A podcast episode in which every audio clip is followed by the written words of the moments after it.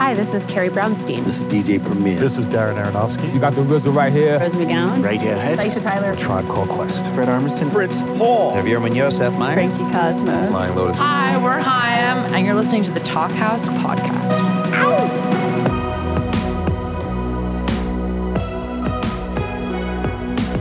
Hello and welcome to the Talkhouse Podcast. I'm Josh Modell. On this week's episode, we've got the ringleader of the year's weirdest experimental hip hop album, who also happens to be a well known comedian, along with two guys who helped him make it James Acaster, along with Nnamdi and Quelle Chris. Now, Acaster isn't a household name in the States just yet, but he's definitely a known quantity in the UK, where he's from.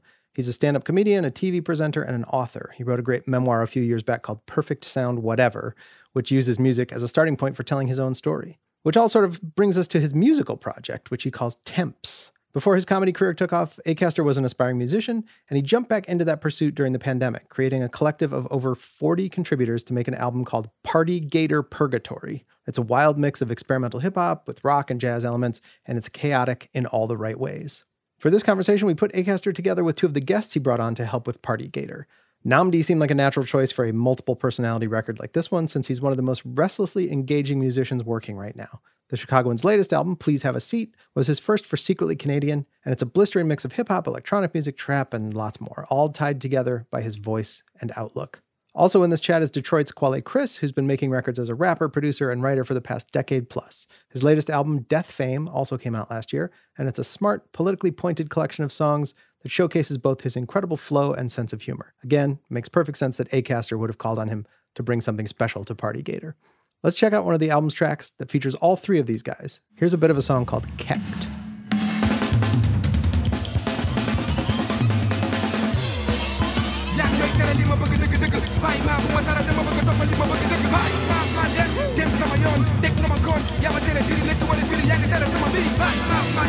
In this fun and insightful conversation, these three guys talk about collaborating long distance, how whoever's mixing an album is incredibly important, whether or not one should order cheesecake at Cheesecake Factory, and how Macklemore ruined thrift stores, allegedly. Enjoy.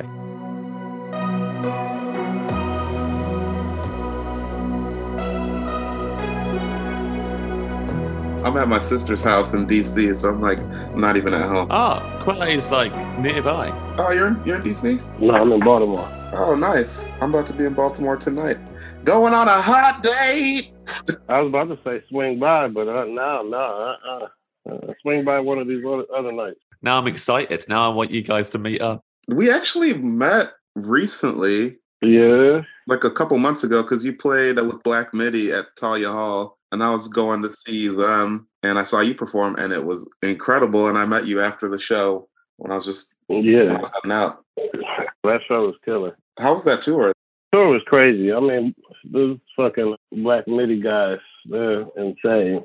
Insane they're like my favorite boy band. I always tell I toured with them too, and it's like they're literally a boy band. People will bring pictures of them to the shows for them to sign. Just like, oh, who's your favorite Black MIDI member? They deserve every bit of it. Oh yeah. So there was no part of me at like whatever 22, 23, 20, whatever.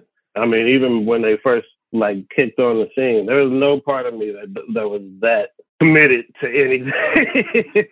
yeah, same. And the their their technical skill alone, it's a marvel every night or every night. Now that you say that, when they come back through or when I see them again, I'm gonna bring a picture of, of us and see if they can sign it too.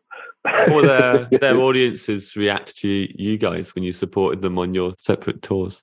Mine was good. I feel like the crowd was like so pumped to see them that they were just happy. Like you could have done anything.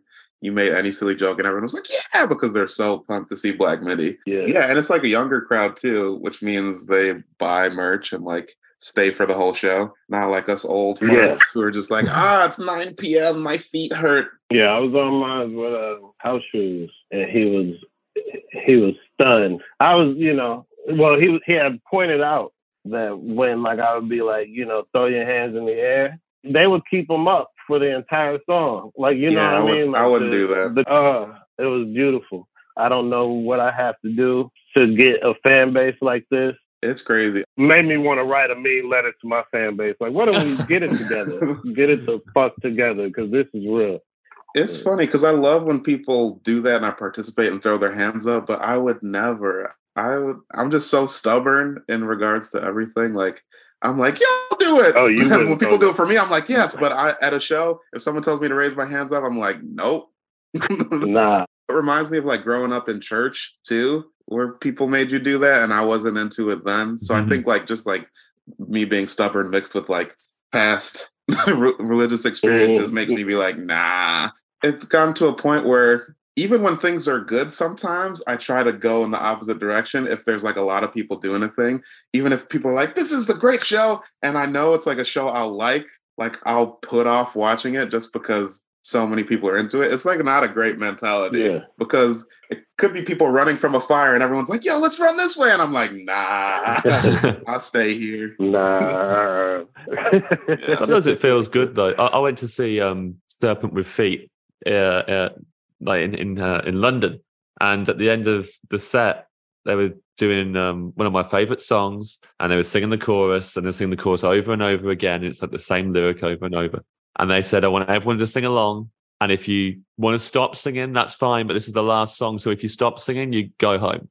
And I'm gonna keep keep and I keep singing this song until there's like one person left, and we're just going to keep going until everyone's everyone's had enough and everyone goes.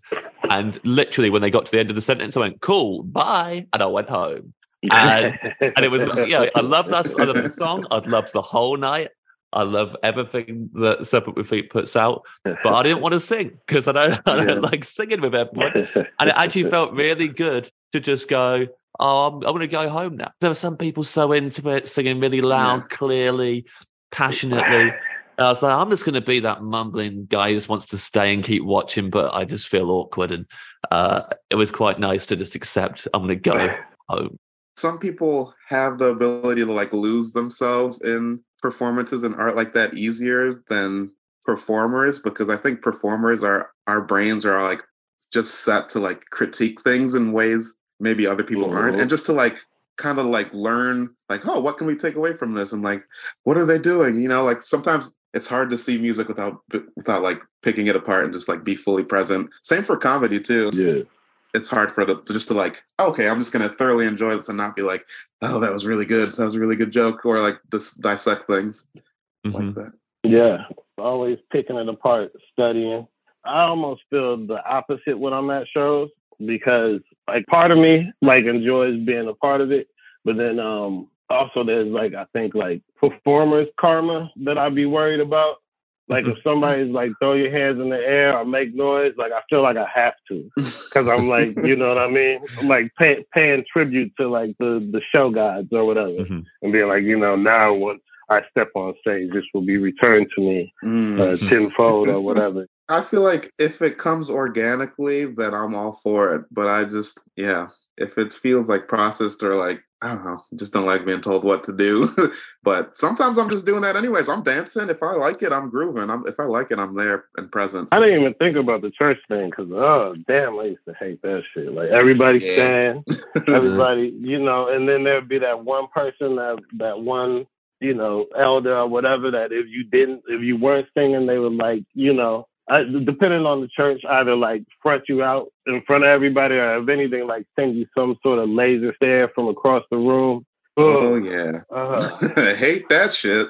I went to like a like a non-denominational kind of like in a community center Mm. everyone kind of pulling quite an informal church as a kid hmm. and like a series of those as a kid and wasn't aware that they were like a bit darker than I knew they were. I thought they were just very positive, very happy churches. I didn't know that there were, you know, leaders being a bit too controlling of uh, everybody. I think there was one week where they told the congregation if, if everyone who wears glasses doesn't wear glasses for a week, then we've we've been told by God that next week you're all going to be cured.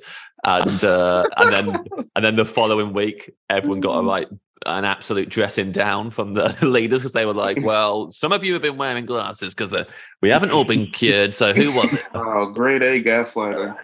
Yeah, Yeah, that's fucked up, man. Because you should have. If y'all didn't wear the glasses, y'all be good. yeah, yeah. That's what I mean. You'll never That know. church, that church gave you a once in a lifetime opportunity. I've still got 2020, so I'm fine.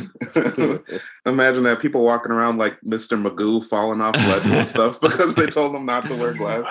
There's people getting awful headaches like all week. Their heads are killing them because like they were doing it, and then other people had like you know buckled once and put the glasses on, and now they're to carry this guilt that thanks to you. I was like Baptist mm, mostly, like, but I went to I went to a Catholic school as a kid.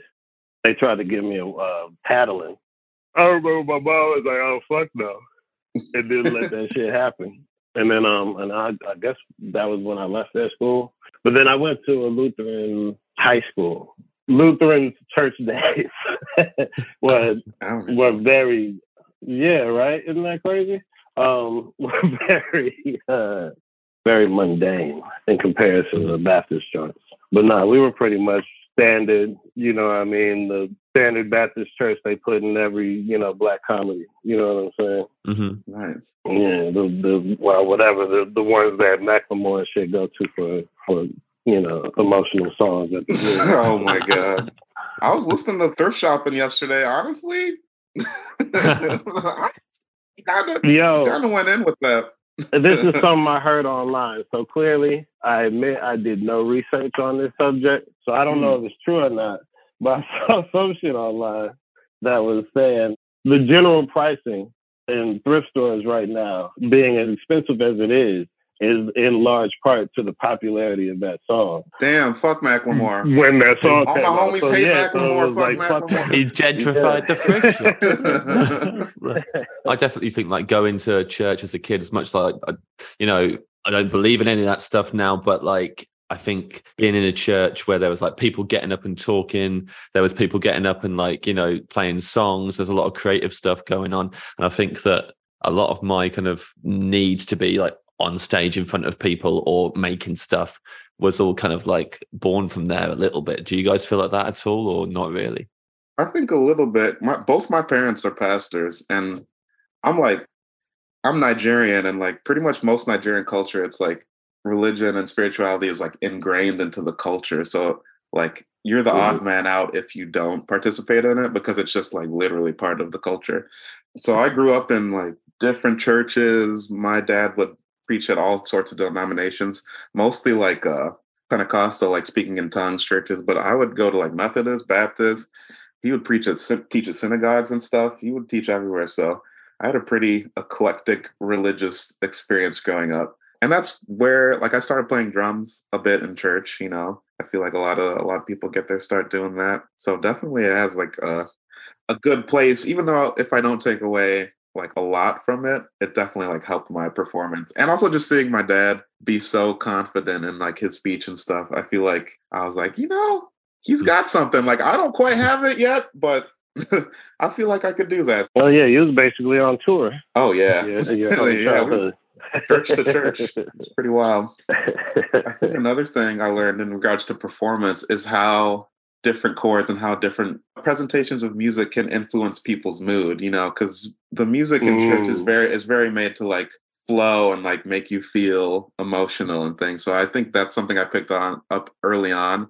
I was like, oh, this can be a tool to not necessarily manipulate, that may be the wrong word, but to kind of guide people's emotional experience. Like Mhm. and I learned that like in movies too, like take out the music in movies or shows and you have a completely different experience than like if the music that's supposed to like, oh, it's you're supposed to feel sad here. So they have the somber music. We're having the tiny little violins playing, like, oh, it's supposed to be upbeat.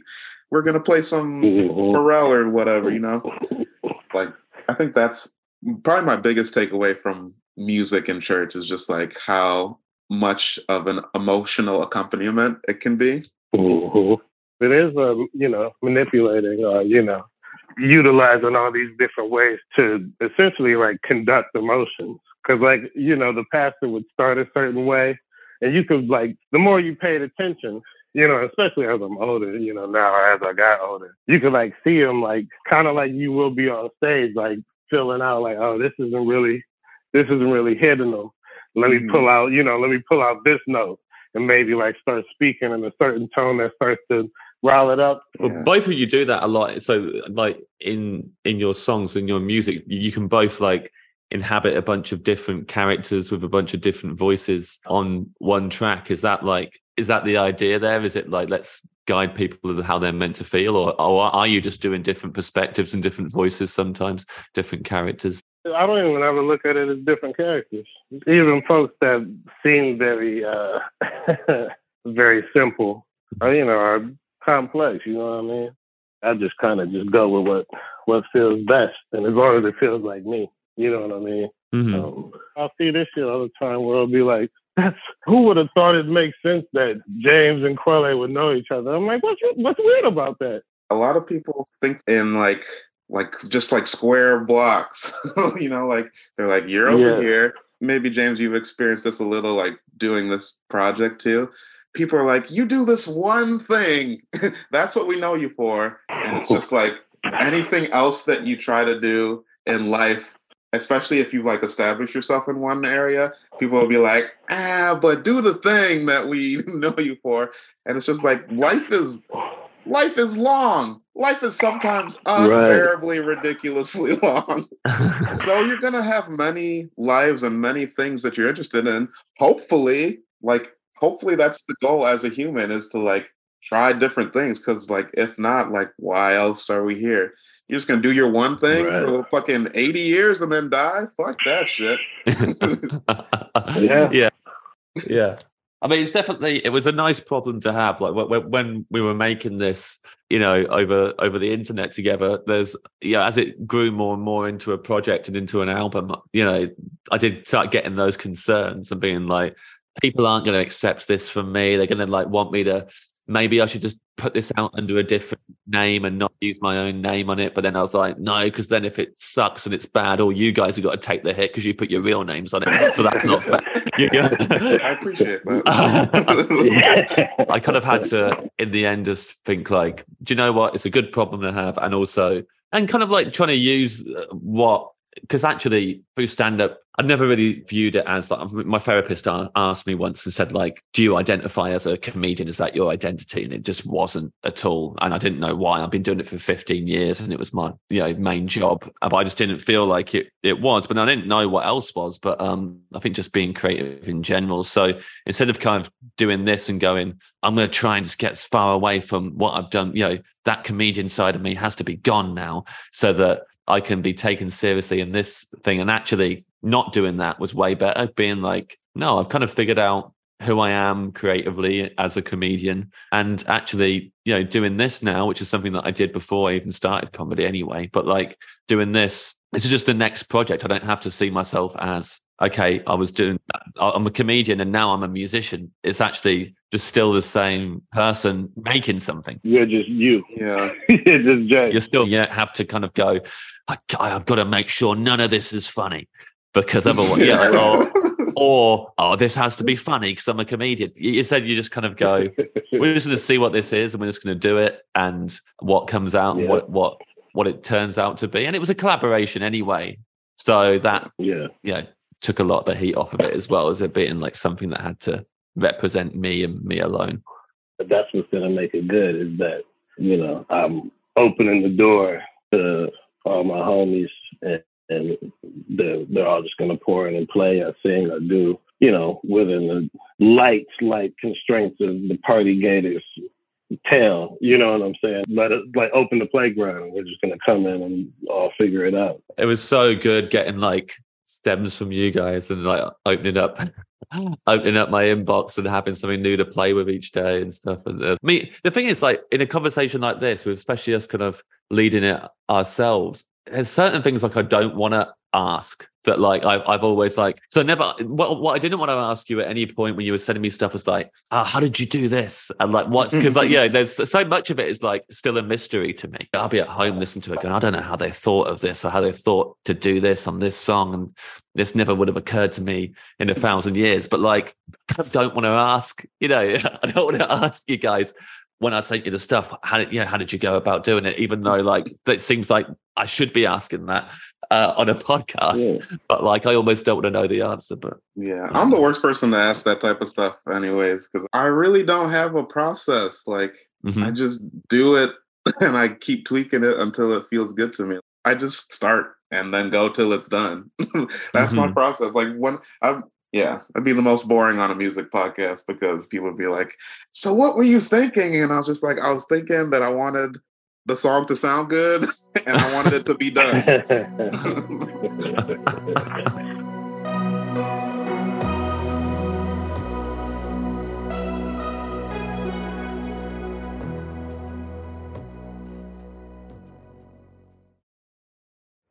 Hey, this is Josh Modell, host of the Talkhouse podcast.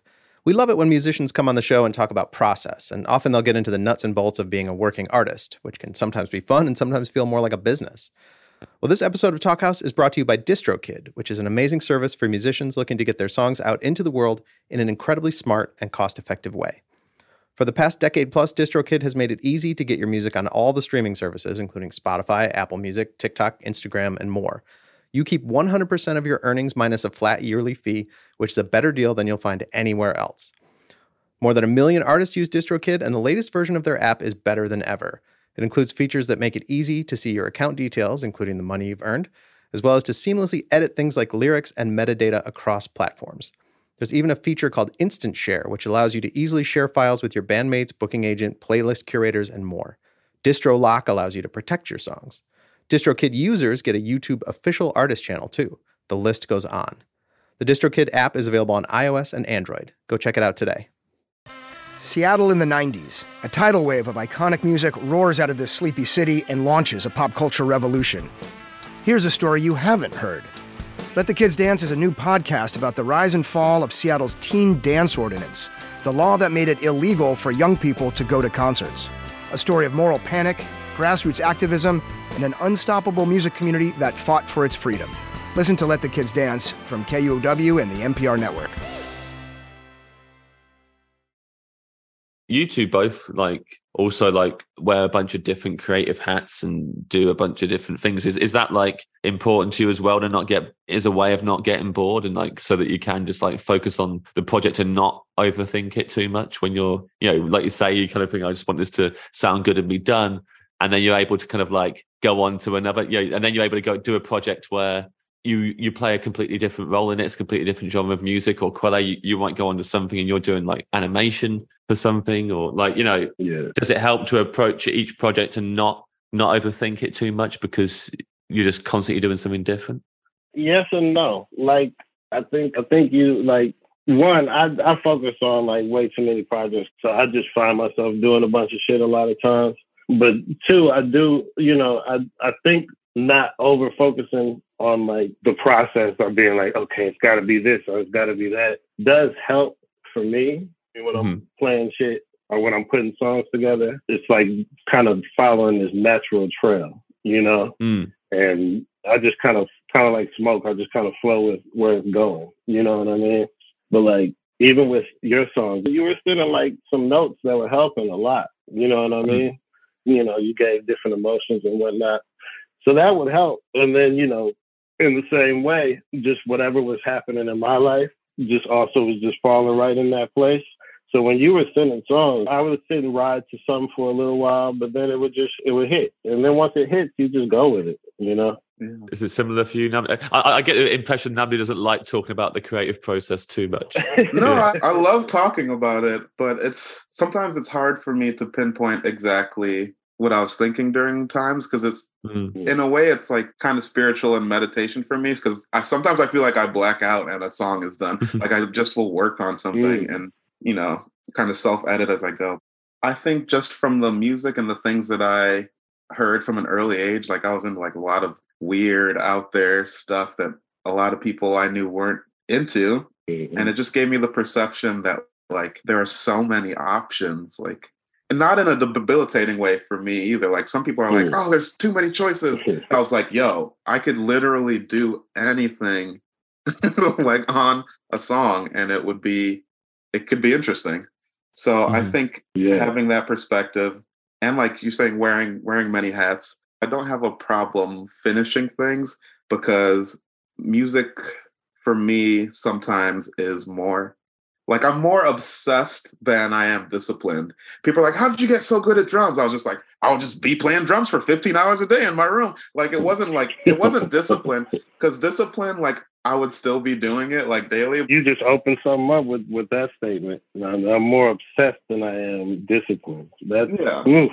that's it Which- right there. Yeah. honestly, if you learn how to balance those things, like it can be good for you. I have a friend, Marina Herlop. She's like one of my favorite musicians, best musicians on the planet to me. And we had like kind of interesting conversations because she's from Barcelona and we are talking about just like American culture. And she was like, ah, you Americans are doing things because because they're fun. And she's just like, I just practice every day and I do it.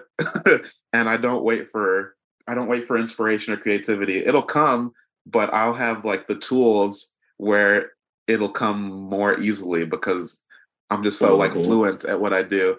And I was just like, I think I've got to that point, but I did it in a completely different way. I did it like out of a point of obsession rather than discipline. So yeah. yeah, it's it's interesting. It's interesting. And I think doing this project was good for me because it was at a time where, yeah, I just had so much time and didn't know what to do. It was like deep lockdown. So like you bringing this to me was like a gift. I was like, oh, I can try something. I can try something different. I've literally never felt this way. So this music that I make, I don't think I'll ever be able to make something like this again because this is like such a unique feeling globally Mhm. and having having your input like when i would send something and you'd be like you know let's try this part screaming or like you know i feel like i sent you so much and i really appreciated like the the edits because having the self edit for me sometimes that's the hardest part like there's never like a lack of creativity. It's like taking pieces out and being like okay like what needs to be there?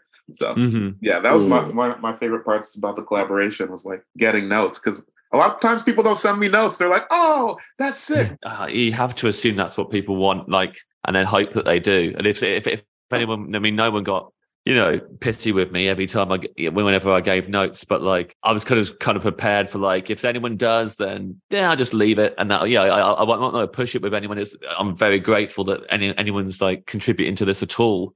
But I always find it more fun if I'm doing something. If someone says like, "Hey, try it more like this. Let's do it like that." You know, I'm kind of looking for this thing. And most of the time, you know, and also I'd check with with people if I was going to use their stuff in a different way. Most of the time, like I remember with you, Nnamdi, there was a bit where I was like, I'm going to do this a cappella now at the beginning and not put the drum beat on it. And I was- so thought, good that's thought my I should, favorite I should check. it's such a good choice though You were doing some real real life producing and you you were killing it. You were killing it.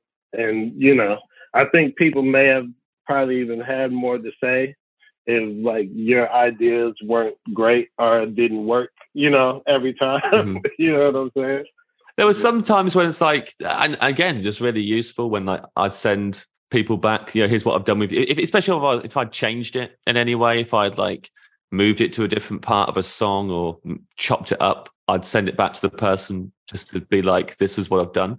And you know, sometimes they would be like, "I wouldn't do it like that personally. You do what you want is your album, but like I would personally try this." So then I'd try the thing they did, and a lot of the time. I'll be like, oh yeah, they're right. We've got there and found the the thing. And again, it's like Yeah. that thing where, like you were saying earlier, you just want it to be the best it can be. You don't, it's not about ego. And also, like I remember Quella, you saying to me about the, it was you know a very polite and nice little kind of comment of saying like, you know, this is going to be really hard to mix, just so you know. And it was really helpful because I was like, I, I didn't know that. I thought that the hard bit was going to be this, was going to be producing it and making it. Uh, and I thought mixing it would just be I'll just do some bits louder and some bits quieter. I don't know. so many of these songs, like if you mix them even slightly different in different directions, it's a completely different song. You know Mhm. what I mean? So like there's so much of these pieces that are about like what is the focal point at this point, along with Yeah. all the other pieces going on at the same time in, in some cases. You know, so yeah, no, the, the, the mixing had to be, but y'all made it through. I was in there for a long time, but it was a but a good time as well. I, I liked it. It was it, yeah, it was it ended up being one of my favorite parts of the whole the whole thing. And uh, although I remember listening to the first pass I did and being absolutely distraught, thinking, "Oh, I've wasted everyone's time. This is the worst thing I've ever heard." Because I mixed it too much top end, everything just too harsh, all in the same kind of place. I was like, "This is awful and had to like go back in, start again, do it all And again. It, it makes it makes such a crazy difference. Mixing is an instrument in of itself. I was gonna say a mixing the- is a, yeah. the fifth Beatle, the mix Yeah. yeah. Chris Chris Mhm. Hamilton is the is the fifth Beatle in this case, or the forty first Beatle because of how many people are in this. But like, uh, yeah, a guy called Chris Hamilton who I've known for a long time, and uh, we we uh, had a good time doing that together. Yeah, I mean, what's crazy? People always ask me like if uh, I, I I'm happy to know that you guys have met now because like um a lot of a lot of people ask me like you know how many of these people even know each other on the album and it's nice that like like certain people now have like started working together who didn't know each other before this I'm about to go on this date with Dominic and um tonight. You know what I'm saying? Where we about to eat at? it's going down. we going to uh, Cheesecake Factory. man. hey, let's go. Honestly, never been. Would love Yeah. to go. My birthday's tomorrow, so oh, shit. if you two go cheesecake factory for Nnamdi's birthday i'll be the happiest guy Happy. so fun. I'll do it just for the story. as a brit to know more about American culture than uh, maybe I, I thought I did, and like a lot, a lot of stuff that I was, I was excited about seeing in America when I went there for the first time. I went to San Francisco, and uh, I just wanted to go to a cheesecake factory because I'd heard it mentioned in the film Step Brothers. so, so I was like, Cheesecake Factory sounds cool. Where that guy is going, where Richard Jenkins is going. So I was like, I wanted to find a cheesecake factory in San Francisco, and I went there. And my kind of like conscience wouldn't let me just go in and get a cheesecake. I had to like have the main course yeah, first in order the to. Yeah. earn my Mhm. dessert. Which I don't, which I really yeah. regret because I ordered the meatloaf and it was like the size of my my head, like it was Oh, huge. Jesus. I was full up on meatloaf, and then this cheesecake, I'm having to force it down, and uh, I really Full it still still doesn't sit well with me that I I, I did cheesecake Yeah, factory well- wrong. Like that's the- Look, Yeah. well, no, listen. The way you did Cheesecake Factory wrong is that you got cheesecake. Because like, if you're really doing Cheesecake Factory, you go in, you eating a bunch of bread, you eating a shitload of the the brown bread, and then you order like a pasta, and like you said, they bring it out in like a trough. You know what I mean? You know what I mean? Like you get like a lifetime supply of pasta. For whatever dumb reason, you eat it all. You know you're gonna feel like shit afterwards. You save enough to bring some home to at least feel a little civil, and you never order cheesecake. That's the first thing I would order too. Like it's it's in the name. I just thought they put cheesecake on everything. They're like salad comes with cheesecake on it, meatloaf comes with cheesecake on it. that, that that is like the the culinary version of one of your albums. Though that could very much be Just throw it up, just throw it all on there. It's a bunch of different, different, completely different dishes, but everyone has cheesecake on it somewhere. They just bring you the menu and they're like, "What don't you want?" So you guys working on anything at the minute? Are you collaborating with anyone new? I mean, because as much as I would love to carry on talking about the album that we did together, like it's weird. It feels weird asking you questions about the album that I asked you to do. I guess it's not, Yeah. but like, um, it's, it's, the album slaps. It's also so fresh. Like it literally just came out. So sick. It is very exciting that because uh, like having it just so obviously for me, so I started playing drums when I was seven, and I became obsessed with albums when I was seven as well. That was like the thing in music that uh, whatever for whatever reason was what excited me. And when you're talking about like discipline and obsession, I was like I was obsessed with making albums. I really had to discipline myself to practice the drums, and actually making this. This was all obsession all day. There were loads of actual, you know comedy work things that I had deadlines for that I didn't do because I was obsessed with doing this and um, just wanted to do it all the time. Um, so yeah, when you said that earlier, I was like, yeah, that's like exactly how this. Like I've had to learn discipline Mhm. in so much, especially when it comes to like writing. If I've written books or writing a stand-up show, but like with this, it was just just obsessed and wanting to do it as soon as I woke up and not going to bed until late because I was up, you know, messing around with the stems and whatnot. But like when we when it got released, you know, this is what I've been thinking about. You know, I'm 38 now, so like, uh, you know, got 31 years of like imagining uh, doing this, and it was a way more intense experience than like I was prepared for, just because I think I had you know thought about it for so long and imagined Yeah. it for so long. I'm feeling a lot more chilled out about it now, and uh, just just so glad it's out there. Yo, question. I saw a Yeah. video from your release party. Was Finn Wolfhard there?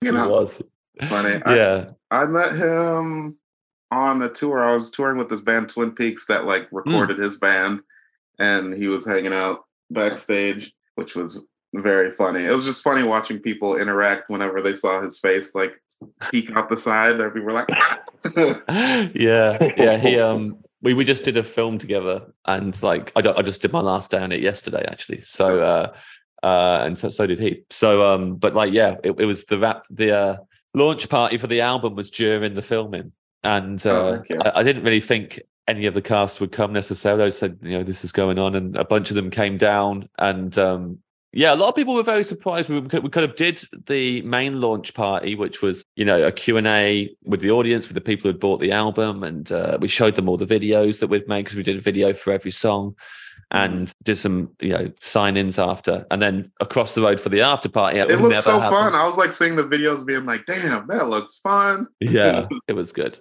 Have you guys had any reactions to like since the album came out? Have you had because like it's weird me not being on social media at all.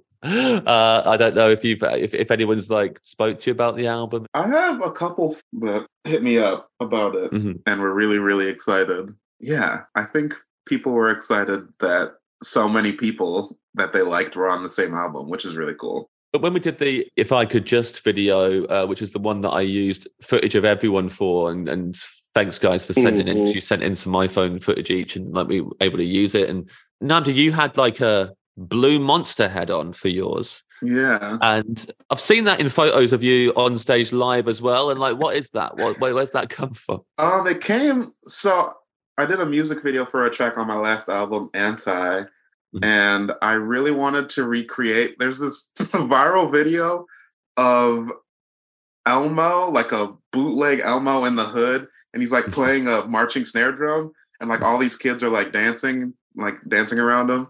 Um, and it's like just one of my favorite videos. I don't know why it's so silly and dumb. And I kind of just wanted to recreate something similar. So I had my friends buy this.